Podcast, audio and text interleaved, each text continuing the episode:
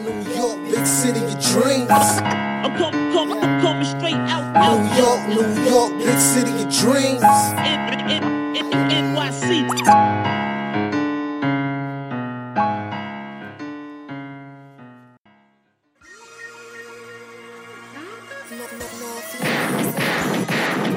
What's going on? It's Ellis from the Knick of Time show here, Give you that Knicks talk just in the nick of time. And it's time to give you some very brief updates on the Donovan Mitchell trade saga with the Knicks and the Utah Jazz. So I'm not gonna waste your time. Let's get right to it. But before I do, please hit the like button, subscribe button uh, to help the alg- algorithms out and help KO push KOT to the top. All right, cool. So here we go. The news has kind of been released from Ian Begley, SNY, and the news is this: yesterday's price is not today's price. Okay. The Timberwolves price is not today's price. The New York Knicks have effectively lowered the price of Donovan Mitchell. The Jazz are asking for three unprotected first round picks in Donovan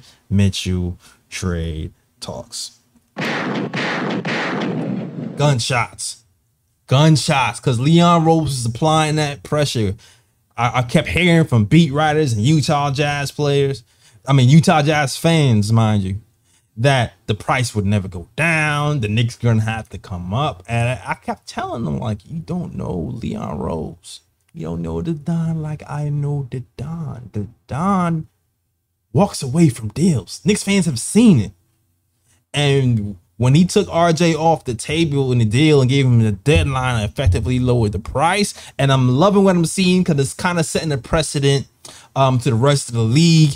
And also, he's what I call resetting the market. You know how you know if if you, if you guys follow financial stuff and the stock market was really high and then it, and it drops to regular prices, he's re- resetting the market. He's resetting the market, and that's what I was feeling like we need to do from the rip because listen, we don't need to bid against ourselves. There's nobody else in the league who can offer anywhere close to as much as the Knicks can.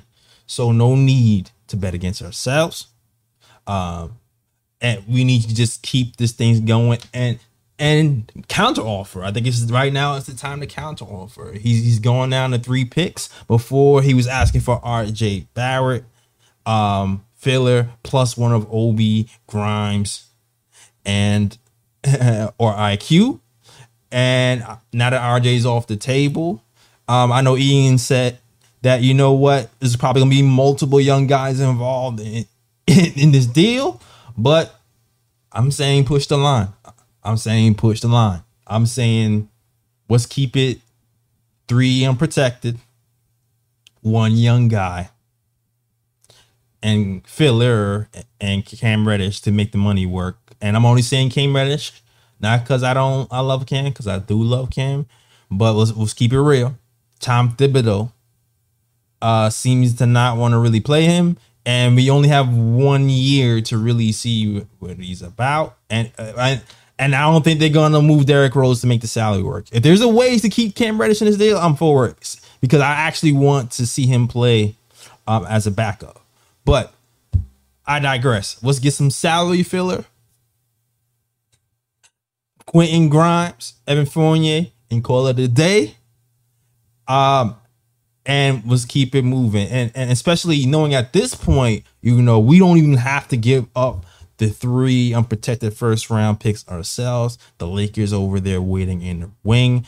They could probably give up a pick themselves to offload um Russell Westbrook. So I can see that happening.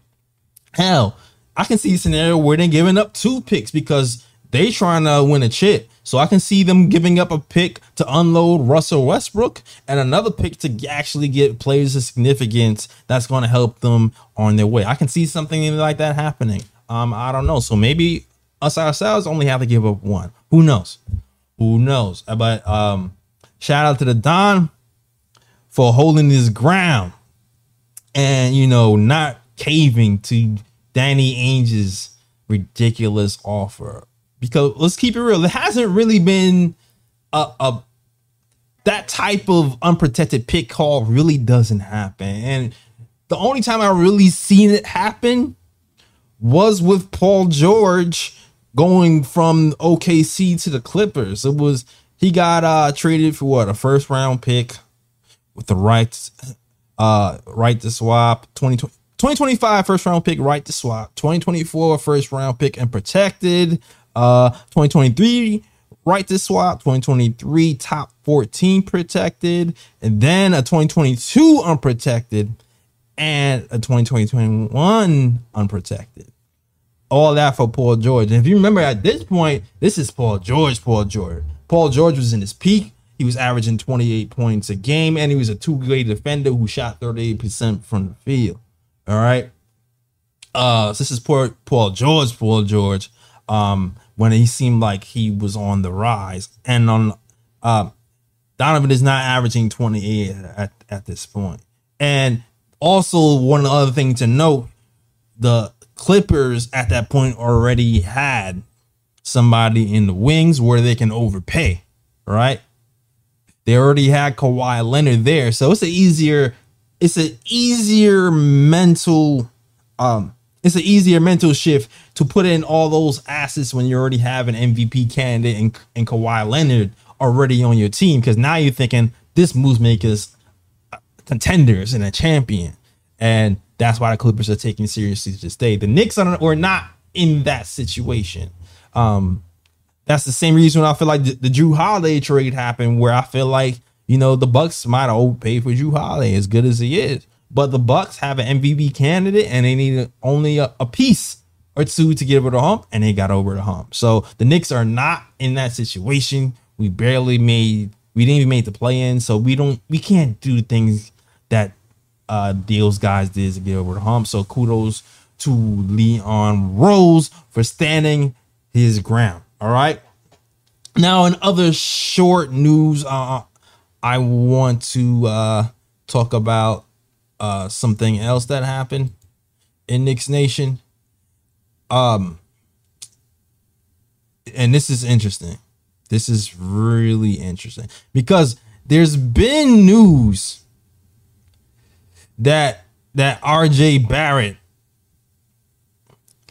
uh, was not even the target of the Utah Jazz in the beginning of the summer, right? You guys remember that, right? And then all of a sudden, in the final hour, RJ Barrett becomes this huge trade target for the New Utah Jazz, and it was just like, where where is this coming from? I I don't understand. The Knicks put Utah put RJ in there to uh, prevent them from using as many picks as the Utah Jazz want, but it could also be, you know, debated that the Knicks never even really had an intention to trade RJ. That may he possibly used him as a, a strategy because they figured, you know what, the Utah Jazz asking prices are ridiculous that Utah Jazz wouldn't even accept the deal anyway, which is why they quickly took RJ off the table when they did got close. Many people might, might say that is a negotiation tactic, and it's possible. It's very possible. All right, but the intel that's come come out recently is, um, the Utah Jazz really isn't interested in RJ Barrett as a player, as really been reported.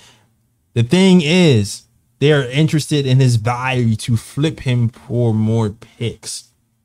Other GMs have been interviewed and they got the feeling that if the Utah Jazz got RJ Barrett before he signed that extension, that RJ Barrett would be available to trade. So other GMs was gearing up to trade to make a trade for RJ Barrett if the Utah Jazz got him because the Utah Jazz really had no intention of keeping Barrett in the house. So for all you guys wondering, yo, where did this RJ Barrett news come from and why did Utah Jazz seemingly do like a 360? I mean 180.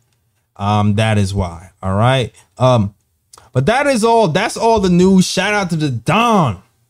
Leon Rose for lowering the price because yesterday's price is not today's price. Um, I'm a little bit more optimistic that a deal could be done before training camp because it seems like Danny Ainge is starting to play a little bit more ball now. So we'll see what happens. And this is the power of walking away from deals. All you guys who want to give up the farm, this is why you have to negotiate. All right. So shout out to my KOT crew. Shout out to Knicks Nation, Knicks fam. Um, that is our show. All right. Quick one, quick one today. And as always, Shout out the Worldwide West. Everywhere we go, we leave a worldwide mess. it's a mess out here in these Knicks YouTube streets. That is my show. We out of here. Peace. York, New York, big city of dreams. I'm come, come,